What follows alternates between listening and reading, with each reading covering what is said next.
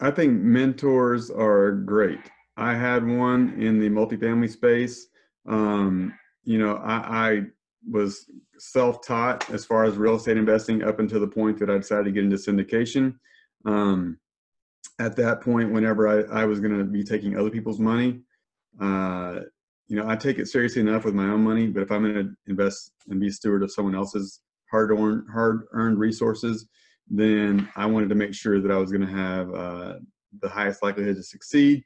And so, doing that, I looked at several mentorship groups and joined one, um, Brad Sumrok's group out of Dallas. Uh, it's a great way to not only get the education, but also networking with potential partners, which I've met my partners there. I met the partners that I did several other deals with through that program.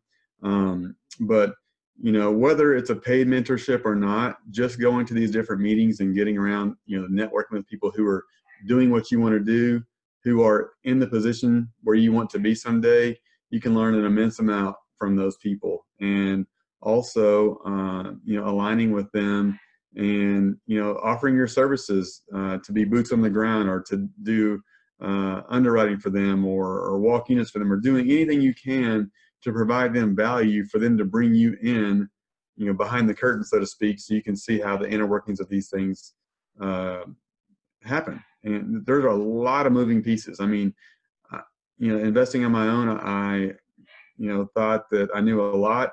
Uh, there is so much more to learn on the syndication side from SEC compliance, um, you know, just all the different lending options, um, there, there's a lot of moving pieces, and it is amazing um, how much uh, there is to learn once you get in there. Even though I've been doing it 15 years on my own.